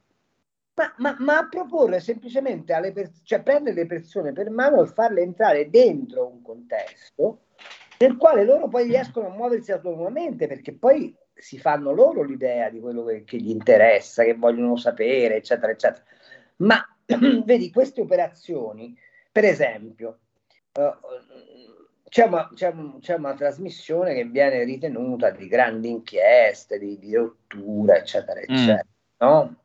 È inutile che faccia il nome, capite di, di quello di cui si tratta. Beh, ogni volta che io sono andato poi a misurare eh, la effettiva novità dei contenuti, non c'è mai nulla di nuovo è semplicemente un pigliare ciò che è stato scartato dagli altri, perché evidentemente non, era, non ha fondamento, perché è discutibile o perché è invecchiato nel tempo, e ricondizionarlo. Cioè una perfe- è perfettamente una trasmissione in linea col Green Deal della signora von der Leyen. Sì. Perché è un riuso di contenuti stantii. Sì. Allora, la trasmissione di punta oggi, se tu volessi fare, come dire, un'inchiesta vera, comincia a farti questa domanda. Ma perché Bill Gates ha comprato 200.000 acri, anzi 200.000 ettari di, di, di, di campagna. E perché i contadini europei protestano quasi contemporaneamente all'esordio di questo signore e perché quasi contemporaneamente all'esordio di questo signore si sono modificate le opzioni agricole nel mondo e anche sanitarie. Oppure è venuta fuori sta storia che la Cina aveva isolato il Covid sì. 15 giorni prima di comunicarlo all'OMS, ma non solo, che probabilmente conoscevano il virus da 10 anni. Mm. Allora, è più interessante stabilire se il padre della presidente del, del, Presidente del Consiglio che lei non, non, vede, non ha mai più visto dall'età di quattro anni era o non era coinvolto in traffici di droga, come peraltro avevamo già appurato delle sentenze passate in giudicato e quindi la novità non c'è? O è più interessante domandarsi se? Eh, ma sai, è più facile andare a dire ah. che quel signore era un signore per male e quindi chissà. Eh, ho capito. Allora qui vedi che torna non la necessità di usare la televisione come eh, eh, mezzo di asseverazione di fatti rispetto ai quali tu fai poi delle connessioni, perché ovviamente se devi imbastire un programma non ti puoi limitare alla fotografia, no? Devi fare... Ma se fai questo devi studiare ciò che capita e devi avere sufficienti pezzi d'appoggio per sostenere il tuo ragionamento. Se invece fai l'altro e giochi semplicemente sulla sensazione, sul sensazionalismo, sull'impressionabilità del pubblico, ti viene buona qualsiasi cosa. Come dire, ma se io oggi ti andassi a prendere i filmati dell'uomo più alto del mondo, che è morto, sì. mi pare, già da 5 6 anni, e te lo presento come nuovo, e comincio a dire, guardate, questi sono i nuovi dominatori del mondo. Tu sei contentissimo perché, cazzo, mentre si stai mangiando la tua uh, fettina panata, sobbalzi di fronte a questo monstrum ma ci vorrebbe qualcuno che ti racconta, guarda che quello è morto da 4 anni, da 5 anni, guarda che, che quel fenomeno lì, poveraccio, era affetto da una gravissima malattia e ha fatto una vita d'inferno. Ecco, una volta la televisione faceva questo, seguiva esattamente i canoni della carta stampata o del grande giornalismo, semplicemente declinando con un mezzo diverso, dunque con un linguaggio diverso, eh, i fatti, ma la materia del, del, dell'interesse quella era. Oggi non è più così. Però, insomma, scusami Carlo, sono, pass- Scusa. sono passati 50 anni dalla fine di quello che fu il suo regno, ma allora la frase apocrifa che viene attribuita a Bernabei, e cioè che i telespettatori italiani sono 21 milioni di teste di non diciamo cosa e quindi come tali vanno educati, è ancora valida. Cioè abbiamo fatto il giro con la TV a colori, la TV commerciale, la TV via satellite, la TV via internet, la TV dell'anima degli mortacci della massima tecnologia che c'è ora e il risultato è sempre quello che i telespettatori italiani sono 21 milioni di teste di legno. Eh, non... Ora qualcuno in sì, più. Questa è la considerazione che fece Bernabei allora. Ti devo dire che però superiori ai telespettatori italiani come teste di legno ci sono i politici che si occupano di comunicazione. Eh. Perché ricorderà, ti faccio notare che in Italia il dibattito sulla televisione si è concentrato esclusivamente su un tema se Berlusconi attraverso le sue televisioni uh, il conflitto di interessi basta in grado di raccattare voti o meno sì ma fratello mio io avevo 14 anni quando è cominciata sta storia ecco ma non ci siamo smossi da lì eh. io imparavo il latino cioè, e il greco senti, 30 anni fa senti i dibattiti sulla RAI quando senti la canea sul quando senti dire ma la Rai si pentirà di aver perduto Fazio quando Fazio se n'è andato da solo per Appunto. fatti suoi andando a raddoppiare i suoi già lauti guadagni e ci vuol passare pure da vittima e, e tra l'altro ospita anche dei signori sedicenti pontefici mm. e, e... Il, il tema non è quante cose dovremmo dire su questo, caro Carlo. Comunque, vai avanti, vai avanti. Il tema non è se la televisione sia un no in mano alla politica, il tema è se la televisione sia un prodotto ancora vendibile, fruibile e in che misura. Secondo me è morta e ancora non lo sa. Ma la cosa che so è che la radio sicuramente non morirà mai. No, la radio no. E, e la cosa che so è che la televisione si può fare bene o male, certamente va fatta in maniera diversa come viene fatta adesso. Ma ti dirò di più che la televisione antica, se così possiamo utilizzare un termine per, una, per, un, per un mezzo di comunicazione che comunque non ha ancora compiuto neanche cent'anni, era sicuramente migliore di quella attuale. Ma n- non esito. Per quel che riguarda l'Italia, eh, poi per quel che riguarda il resto del mondo dovremmo fare molti ragionamenti, però eh, per quel che riguarda l'Italia è sicuramente così. E sai perché? Perché tutto sommato gli imprenditori televisivi si assomigliano l'uno con l'altro e non si fanno male. Se tu ci fai caso, eh, le uniche reti che eh, tentano ehm, dimensioni diverse di rapporto col, ehm, col telespettatore sono le reti che non hanno a che fare con i vecchi modelli e che nascono per esigenze diverse da quelle della comunicazione, cioè della, de, dell'informazione, nascono perché devono affermare un prodotto, nascono perché devono... Ecco, e utilizzano la televisione come veicolo di eh, valori, ammesso che si possa parlare di valori, che appartengono al loro universo di marketing. Se tu prendi il 9, che è, come sai, il canale... Eh, Fazzista. Eh? Fazzista, fazzista. Eh, e vai a vedere il palinsesto de- della 9, ti rendi conto che la 9 fa esattamente il mestiere che avrebbe dovuto fare Rai 3, visto che Rai 3 si piccava di essere progressista, ma lo fa in maniera libera da vincoli ideologici e lo fa approfittando volta per volta delle, eh, come posso dire, delle situazioni che il divenire eh, della quotidianità propone. Eh, eh, la cosa straordinaria è che sul 9 ci sta una trasmissioncina carina, molto carina, tra l'altro fatta benissimo, che si chiama Cash or Trash, dove la gente va a vendere agli antiquari della Trouvaille e contemporaneamente ci sta Fazio, ci sta uh, Crozza e contemporaneamente ci sta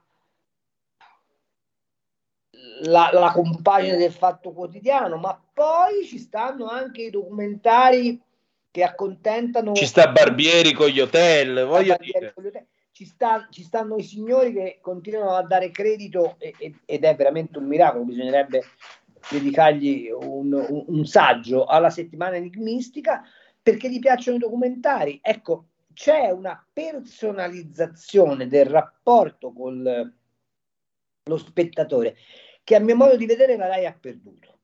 Eh, sì. vabbè, però oggi abbiamo fatto una trasmissione sulla televisione, non, non, so se la gente è contenta di tutto ciò.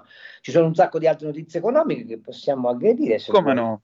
Infatti quello che ti volevo dire, questa, questa crisi del Golfo, cioè mm. le navi che devono metterci 12 giorni in più per arrivare fino in Europa saltando il canale di Suez, circumnavigando l'Africa Adesso l'Iran che tira i missili al Pakistan e la tensione che sale anche nello stretto di Hormuz, da dove, correggimi se sbaglio, il 30% del petrolio mondiale esce per raggiungere le raffinerie ed essere commerciato in tutto il mondo.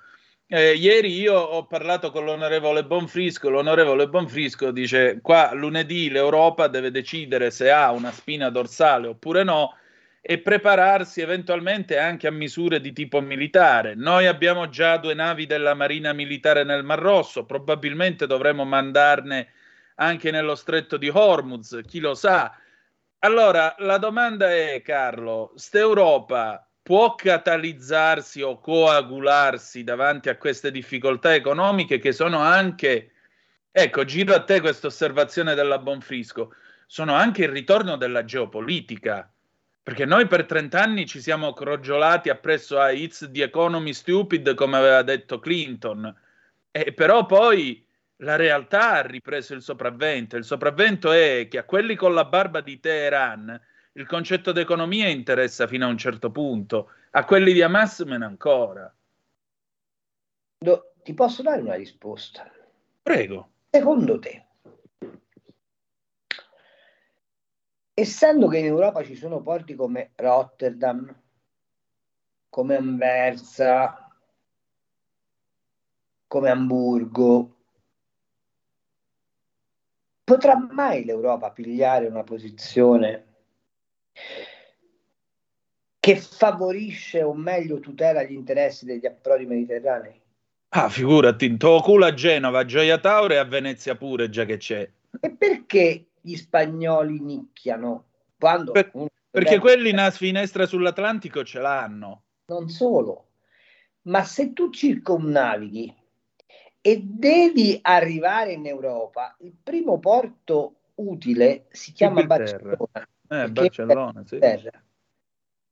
E quindi significa che tutta la parte del Mediterraneo, per capirci, da Marsiglia in avanti, è out. Esatto, non Ed è l'ennesima dimostrazione del fatto che l'Europa è una somma di egoismi guidati da una signora che fa solo ed esclusivamente gli interessi delle burocrazie e con una maggioranza, diciamo così, politica che è eh, totalmente disconnessa dalla realtà dei cittadini europei e del mondo. Perché ti voglio far ricordare che il signor Borrell, cioè il, il- eh, il nostro Sì. ministro degli esteri europeo, che non conta nulla, è quello che continua a dire che tutto sommato processare Israele per genocidio non fa un soldo di danno, anzi accredita l'Europa come luogo di difesa della civiltà perché ci deve essere proporzione. E questa cosa Borrella la dice nel momento in cui la Reuters ti fa vedere quei figli di, lasciami perdere, sto per dire un'enormità, di Hamas Sì. che giocano a palla con la testa dei bambini israeliani. Allora, è vero quello che tu dici, Eh, la realtà si incarica di essere più feroce delle- dei cachinni delle, de- delle- delle diplomazie, ma l'Europa purtroppo è una condizione di totale inanità e debolezza, ma per un semplice motivo, che ha cercato di fare come le favorite del Re Sole, di accontentare tutti per rimanere simpatica a tutti. Ma, Eh, ma così scontenti tutti.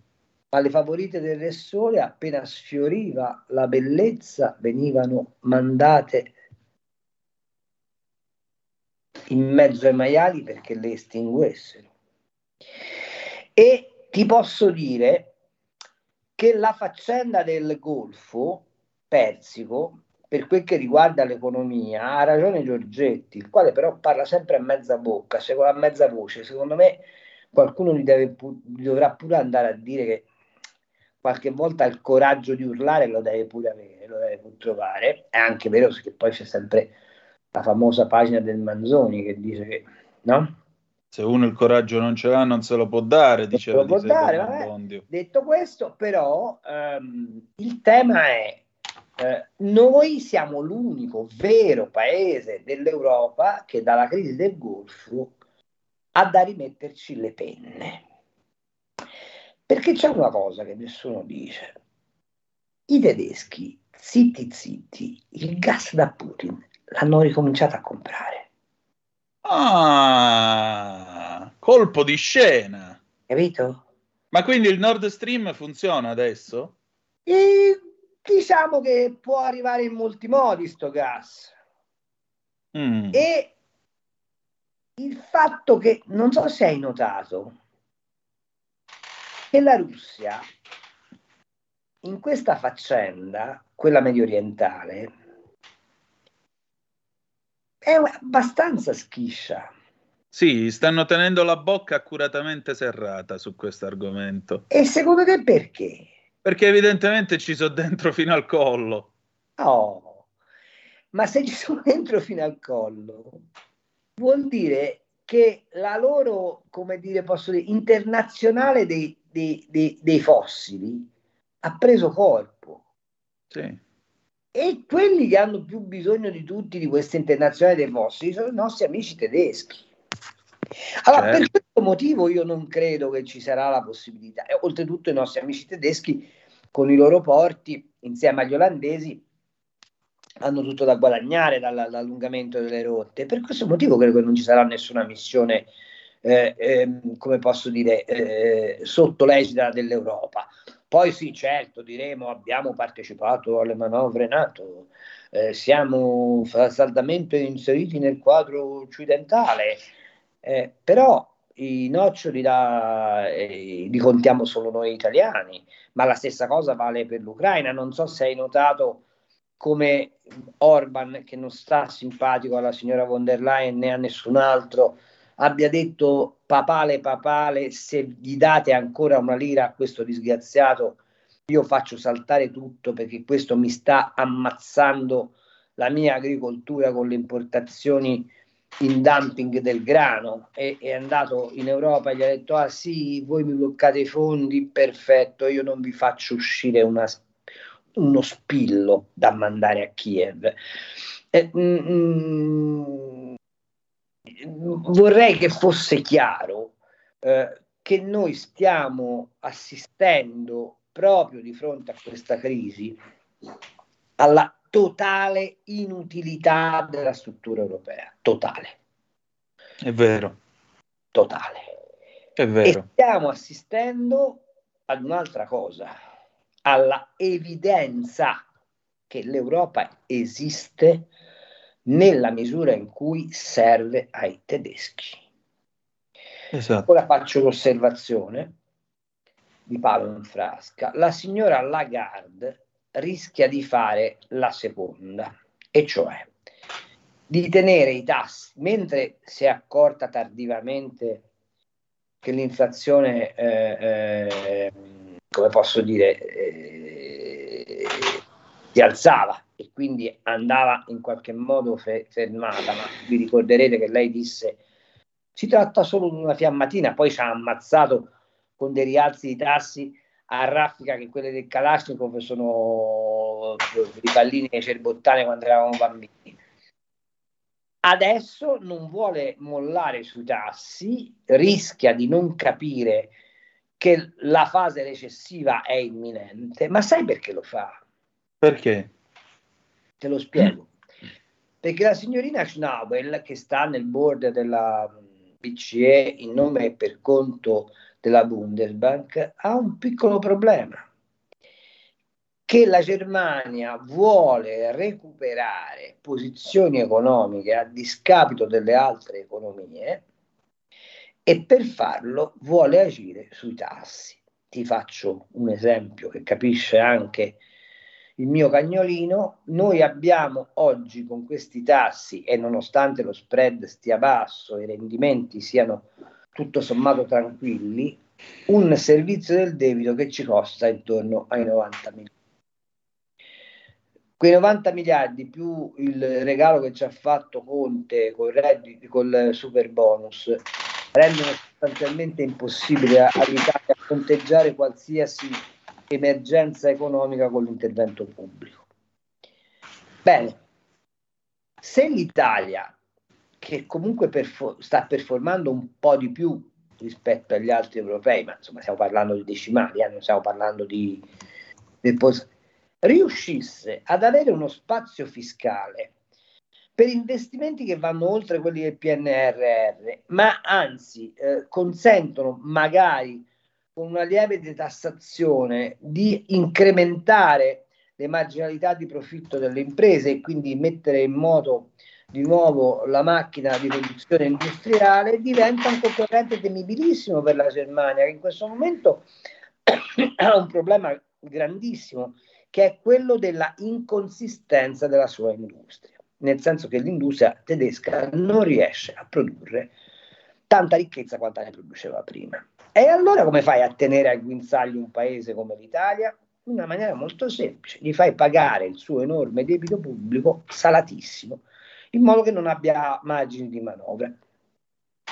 Questo è il motivo principale per cui i tassi in Europa non scenderanno, eh, vi faccio poi notare eh, che la, mh, l'utilizzo politico dei tassi di interesse da parte della BCE è probabilmente l'unico riparo che la maggioranza Ursula, cioè PPE e PSE, ha mh, rispetto ad esiti delle eh, elezioni europee che si attendono particolarmente gravosi per, quel, per la sinistra, no? perché voi sapete che ci sono in giro dei sondaggi che dicono che la Francia probabilmente eh, preferirà finalmente Marine Le Pen, che peraltro ha fatto un'operazione di pulizia della sua immagine, del suo partito straordinaria, oggi non, non è più con, con, considerato un Rassemblement National fascista, è considerato un partito di destra ma accettabile.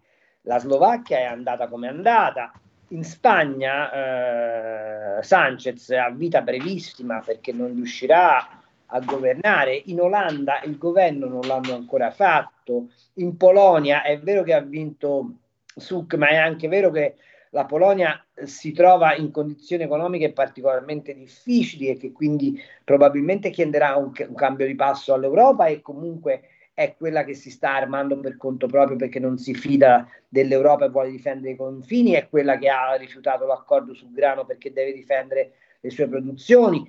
In Cechia sta succedendo l'ira di Dio dal punto di vista politico-economico. Orban è, è quello che sappiamo. Insomma, abbiamo un puzzle di eh, governi o di situazioni eh, in essere nei paesi che sgretolano di fatto la sì. tracotanza del, dell'Europa, con un segnale, e qui mi fermo, che è quello di Mario Draghi, il quale Mario Draghi ha detto una cosa molto semplice. O l'Europa si rimbocca le maniche e fa autocritica rispetto al suo modello economico, oppure è destinata al declino senza possibilità di ritorno ma avete letta questa cosa, no? Che quando lui ha incontrato prima gli industriali, poi ha incontrato i commissari europei. Io ho scritto per primo che secondo me questa è una candidatura di Draghi al posto di, mm, di Charles Michel, che peraltro si, si, si candida, l'ex presidente, cioè l'attuale presidente del Consiglio europeo. Ma è anche vero che Draghi non gliel'ha mandata a dire incaricato dalla signora von der Leyen, che è sempre lì e Ulla, ehm, di indagare sulla eh, ripresa di produttività dell'Europa, lui ha risposto l'Europa deve fare una profonda virata sul suo modello di sviluppo, altrimenti la produttività non la recupera. Allora, se stiamo messi così, la domanda centrale è, è possibile che noi continuiamo a ritenere che questa Europa sia il luogo dove possiamo trovare compensazione alle nostre deficienze e avere e ottenere una statuta, uno standing internazionale che ci consente ancora di recitare una parte da protagonisti nel mondo? Mi pare che la risposta sia implicita, è no. E se le cose stanno così, visto come sta messo oggi il quadro geopolitico che tu prima eh, acutamente disegnavi, noi siamo destinati a diventare un'area economica e politica di serie B. Ora, prima ce ne accorgiamo, prima ci facciamo i conti con questa verità e meglio è. Esattamente. Aggiungerei anche un'altra cosa, questo però non significa scappare dall'Europa o no, no, significa no, cambiarla. Cambiarla. Cioè, chiunque oggi, in, come posso dire, inalberasse eh, lo slogan via dall'Europa perché va rinchiuso, ma non perché sia una prospettiva, come dire, che non sta, ehm, che, che, è, che è esecrabile in sé, ma è semplicemente una prospettiva, è, come quando si faceva al liceo, ci sono, ci sono le, le mh, eh, ci sono le equazioni a incognita indefinita e, e, e, uscire dall'Europa oggi per il nostro paese è pressoché impossibile data la massa di debito che abbiamo, ma è comunque un'incognita. Il problema è cambiarla questa Europa, ma il problema è mandare in Europa gente che è disposta a battersi per il cambiamento. Vedi, io sono rimasto molto impressionato oggi da una dichiarazione di, un, di una persona che stimo molto e, e, e, che è Paolo De Castro. Paolo De Castro, come sapete, è stato ex ministro dell'agricoltura, è un uh, prodiano, è un PD, insomma, che però... È anche uno che, è ra- caso raro tra molti politici, dice quello che pensa e dice pane al pano, vino al vino. E, soprattutto sa quello che dice. Insomma. Esatto. Io l'ho seguito negli anni per Italia Oggi, mi è capitato anche di intervistarlo e confermo, mi trovo d'accordo con quello che tu stai dicendo su di lui. E oggi ha detto una cosa di una gravità assoluta. Ha detto l'Europa ha fatto di tutto per convincere i contadini di essere loro nemica. È vero, c'ha ragione. Allora, sai, quando tu pensi che ancora oggi il principale, ehm, la principale fonte di spesa, di spesa, di investimento dell'Europa è la PAC, Appunto, i sussidi, per, lo diciamo per chi ci ascolta, i soldi per l'agricoltura, per in l'agricoltura. termini molto banali. Sapendo perfettamente che senza agricoltura un'area così estesa ed ampia come l'Europa non mangia, e ti senti dire da uno che se ne intende veramente, l'Europa ha fatto di tutto per apparire nemica dei contadini e secondo me se uno lo va a grattare ti dirà anche in effetti è nemica dei contadini.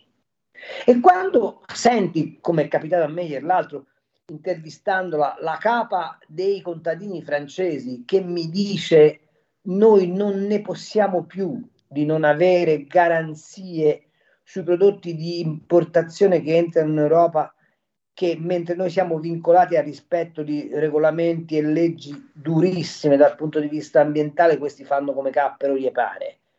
Ecco, quando senti tutto questo, la domanda che ti devi fare è non buttiamo giù l'Europa, ma cambiamo l'Europa. Solo che per cambiare l'Europa ci vuole un'attenzione forte, come dicevi tu giustamente, alla effettiva portata dei problemi. Devi conoscere i dossier, devi stare lì, ti devi impegnare, devi chiamare il tuo paese indipendentemente dagli schieramenti, alla tutela dell'interesse nazionale. Questo nella compagine europea italiana non è mai successo perché il PD è sempre andato, PD e 5 Stelle e i Verdi, sono sempre andati verso l'approvazione dell'ideologia che eh, ce lo chiede l'Europa. Eh, il famoso ce lo chiede l'Europa. Ma poi c'è un altro elemento noi non abbiamo mai dato all'Europa la sensazione come paese fon- fondatore di pretendere il rispetto che si deve a chi ha cominciato a costruire la casa europea. Se tu senti parlare Paolo Gentiloni, commissario europeo all'economia, ma italiano teoricamente, ha dà dell'Italia un'immagine e, e esprime dell'Italia un'immagine come se noi fossimo il, la disgrazia dell'Europa. Allora, il tema sta tutto lì. Il tema sta. Siamo in grado noi oggi di avere come paese una forza di interposizione rispetto alle follie della Commissione europea, penso al Green, ma posso pensare a molte altre cose, che come paese, non come singoli schieramenti di partito, ma come paese pone l'esigenza che le politiche europee tengano conto delle specificità dei singoli paesi, sì o no? Infatti. Capito? Perché noi stiamo per andare incontro a procedure di infrazione su della roba che meriterebbe di andare a Bruxelles e prenderli a schiaffi. Tu non mi puoi dire che la concorrenza sui balneari fatta a, in Italia deve essere uguale a quella che fai in Norvegia. Perché una concessione balneare a, a Tallinn tu ha una, un dispiegamento di fruizione di 15 giorni e dal punto di vista della capacità di creazione di reddito non è uguale a una concessione a Portofino.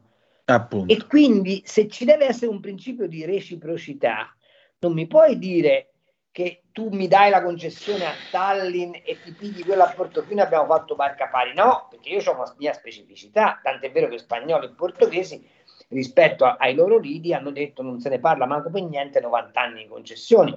Lo stesso vale per il commercio ambulante, lo stesso vale per le casse di risparmio, lo stesso vale per l'Italia, lo stesso vale per l'ILVA, lo stesso vale per le banche, lo stesso vale per una serie infinita di altre cose. Ma noi tutto questo non lo abbiamo fatto diventare piattaforma di azione politica, l'abbiamo fatto diventare occasione di scontro interno tra i diversi partiti e al massimo, e al massimo pretesto per piangere. Non va bene così. Eh. Carlo, io mi spiace doverti salutare con questa brutta immagine, però speriamo che giovedì prossimo allora avremo qualche immagine un po' più lieta. Che dici? Ma sicuramente sì, io cer- sto disperatamente cercando delle foto della signora von der Leyen in, disa- in desabillé per alle- allietare i nostri... Mamma mia, mamma mia, Carlo, dai, so- eh, devo pure mangiare tra un po', così mi passa... Ma, insomma, guarda, ma guarda che la baronessa, eh, voglio dire, ha il suo perché. eh. Amen.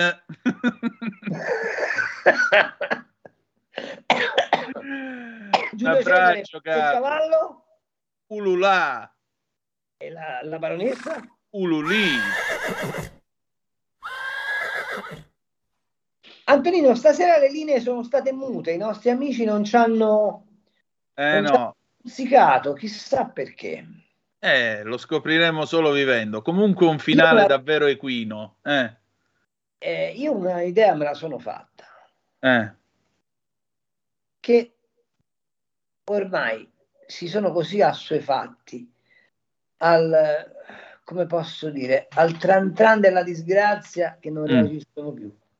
Vabbè, Speriamo in bene. Un abbraccio. a me fra un po' Grazie. la Fiorentina, quindi voi capite che Ah, la Vibonese ha vinto ieri 3 a 2, va bene Ho così, visto, contro il cioè, Ragusa. se, seguo il girone della Vibonese come se fosse come posso dire la consegna delle tavole della legge non so come dirti Siamo commossi. Grazie. Antonino te voglio bene voglio bene a tutti grazie di averci ascoltato e alla prossima Grazie. Qui Ciao. Parlamento adesso.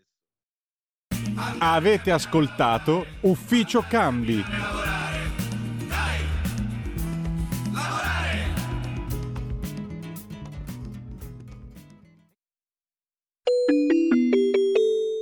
Qui Parlamento. La linea torna ad Antonino Danna. Antonino, abbiamo già con noi Ingrid Bisa. Intanto ci si scusa con le signore per averle fatte aspettare, perché è dovere di educazione e di urbanità. Onorevole, le chiedo scusa per il ritardo. Secondo, buonasera e bentrovata. Grazie mille, grazie mille a voi per l'invito e un saluto a tutte le persone che ci ascoltano. Grazie. Onorevole, senta, oggi si è parlato e si è approvata questa norma contro gli ecovandali. Io mi permetto di suggerire un eventuale emendamento nel caso in cui ci fosse ancora tempo per qualche modifica. L'emendamento Danna, cioè ripulire leccando con la lingua il bene artistico e culturale che viene danneggiato. Se lo potete inserire, io sono, sono quanto mai felice di cedervi l'idea, ma scherzi a parte. Ecco, le nuove norme cosa prevedono? Beh, eh, credo che veramente sia una norma di buon senso che era necessaria perché abbiamo visto che le norme, seppur esistenti, non erano efficaci. La grande novità di questo disegno di legge, che tra l'altro poi nasce da eh, delle proposte eh, depositate in- nella Cam- alla Camera e al Senato da parte di due colleghi eh, della Lega, eh, il collega il senatore Borghi e l'onorevole Bagnai, poi confluito in questo disegno di legge appunto governativo. La grande novità è la sanzione amministrativa, nel senso che è stato creato un doppio binario, quindi aumentate da una parte sostanzialmente le pene, eh, la- le, le misure detentive sostanzialmente e dall'altra parte inserite le sanzioni amministrative che sono direi insomma non banali perché abbiamo inserito che il fatto che chiunque distrugge, disperde o deteriora o rende appunto in tutto o in parti inservibili dei beni culturali o paesaggistiche eh, è sottoposto a una sanzione amministrativa da 20 a 60 mila euro. Ulteriormente, Bene. fuori da questi casi, chi sostanzialmente deturpa o imbratta beni sempre culturali o paesaggistici eh, è sottoposto ad una sanzione amministrativa sempre che va dai 10.000 ai 40.000 euro. E l'ulteriore novità è che appunto nel momento in cui c'è il pagamento della sanzione amministrativa, questa va nelle eh, casse dello Stato praticamente, in particolare del Ministero della Cultura e servirà sostanzialmente per ripristinare quelli che sono i beni, perché non è pensabile che ci siano vandali, perché le persone che imbrattano beni culturali e sappiamo insomma ehm, la, la, la il valore di quelli che sono i beni culturali nel nostro paese che non ha un valore economico perché è veramente inestima, inestimabile, sono, possono essere qualificati sono solo vandali. E non è pensabile che, che eh, il ripristino di questi eh, beni debba eh, sostanzialmente andare nelle spalle di tutti i cittadini con le proprie tassazioni, quindi è stata inserita questa eh, sostanzialmente restituzione di questi soldi attraverso eh, il Ministero della Cultura per il ripristino praticamente delle opere eh, danneggiate. Quindi questa è una cosa veramente molto molto molto eh, importante. E, mh, ulteriormente poi eh, adesso cosa succedeva? Succedeva che eh, chi eh, effettuava, abbiamo visto insomma eh, persone all'interno dei, anche dei musei che imbrattavano di colore le teche, quindi le parti che ricoprivano magari ad esempio un Van Gogh o qualsiasi altro eh, eh, quadro di, di, valore veramente ingente non potevano essere puniti perché dicevano tanto comunque c'è una parte che protegge il quadro, io il quadro non lo, non lo distruggo, non lo vado ad intaccare. Però è il gesto culturale che non va bene perché comunque è uno sfregio per questioni ideologiche. Perché fino adesso abbiamo visto che in riferimento a situazioni ideologiche di manifestazioni ci sono state persone che appunto abbiamo visto insomma di recente l'imbrattamento della facciata del Senato, ma anche solamente il fatto io sono veneta, Venezia, il Canal Grande imbrattato sì. di eh, colore verde, cioè è proprio il segno culturale di mancanza di rispetto nei confronti di un bene comune che ha un valore, che ha comunque un, eh, eh, cioè determina la nostra identità storica anche, cioè fa parte della storia del nostro paese. Allora non si capisce perché non si doveva praticamente intervenire quindi il governo ha fatto bene e il Parlamento ha avallato quello che ha fatto, che ha fatto il governo. E l'ulteriore appunto questa ulteriore novità è che se il fatto appunto viene, viene, svolto nei confronti appunto di teche, di custodie o di altre strutture che comunque proteggono in qualche modo il bene eh, culturale, oltre ad una pena eh, di reclusione da 1 a 6 mesi, c'è sempre una multa da 300 a 1000 euro perché ovviamente comunque c'è un danno minore, però comunque c'è sempre un danno perché poi bisogna comunque ripulire e quindi serve certo. personale, personale che, che, ripulisca, che, ripulisca, che, ripulisca, questo. E, ehm, e, quindi io credo che veramente sia una norma che spero insomma, che sia anche deflattiva e che quindi le persone adesso eh, ci, ci, ci pensino perché poi quando comunque tocchi le tasche del, delle persone a livello economico, forse magari pensano un attimino eh, prima, eh, un po' di più, insomma, prima di effettuare una, un, danno, un danno alla collettività, perché poi è un danno alla collettività. Beh, sicuramente, guardi, io ho esordito con la proposta di emendamento, mi passi la proposta sì. perché eh, siccome ho fatto anche la guida al Duomo eh. di Milano, io ricordo ancora e quando ci penso mi scatena una rabbia sorda. Quando sì. sulle scale che portano su alle terrazze del Duomo, il bellissimo uh-huh. biancore del marmo di Candoia è stato sfregiato sì. da due imbecilli che hanno scritto con eh, l'evidenziatore tanti saluti da Correggio Ora, per carità, tutto il rispetto per i cittadini correggio, però certo questi due restano due imbecilli che hanno danneggiato, comunque hanno sporcato un, un bene artistico e lo fecero addirittura sotto le due lucertole che sono eh, scolpite nel marmo di Candoia, appunto nel camminamento che porta su alla terrazza principale. Quindi mh, diciamo che lo prendo quasi come uno, un'offesa personale, ecco, ogni imbrattamento certo. che viene fatto su un monumento o addirittura eh, quella cosa che io ho trovata francamente oscena di buttare il colorante verde nei, nei, nei, canali di Venezia. Quella è stata veramente una cosa di una demenzialità unica. Quindi benvengano sanzioni del genere.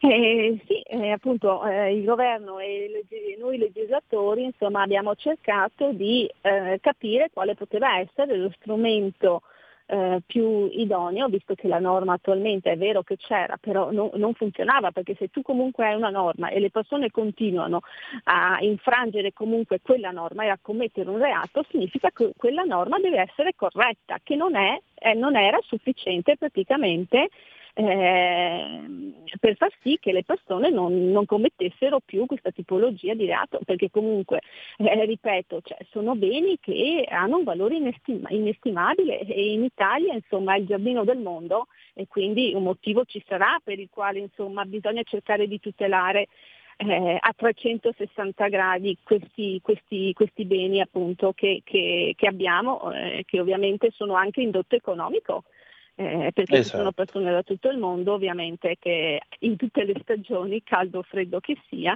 che vengono appunto nella, nel nostro paese a visitare appunto i tantissimi ehm, i tantissimi beni culturali, paesaggistici, artistici che ci sono, insomma, e che ci invidiano un po' in tutto il mondo. Quindi io non capisco veramente eh, la razio di, di, queste persone che eh, c'è il diritto di manifestare ovviamente in Italia e tutti lo possono fare, però nel rispetto comunque di un bene altrui e quel bene altrui è il bene comunque di tutti gli italiani, di 60 milioni di italiani.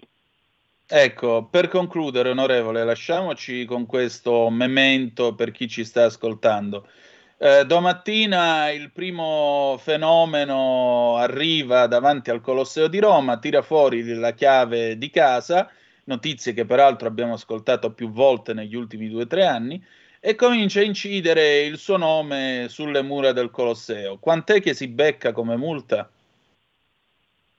Eh, eh, da 20 a 60 mila euro. Ecco, ecco. Quindi il prossimo fenomeno che ha voglia di scrivere, che ne so, Forza Juve o eh, abbasso questo o quello o solo il suo nome, tra 20 e 60 mila euro, che mi sembra una pena abbastanza adeguata. Grazie onorevole. Grazie a voi, buona serata a tutti. Buon lavoro. Qui Parlamento. Allora, bella gente, noi abbiamo finito. Grazie all'onorevole Ingrid Bisa. Quindi tra 20.000 e 60.000 euro per chi vuole fare lo splendido sui monumenti italiani. Era ora. E che dire di più? Noi ci ritroviamo domani alle 17.30 per chilometro Zoom, stavolta in diretta a sorpresa, non diremo da dove.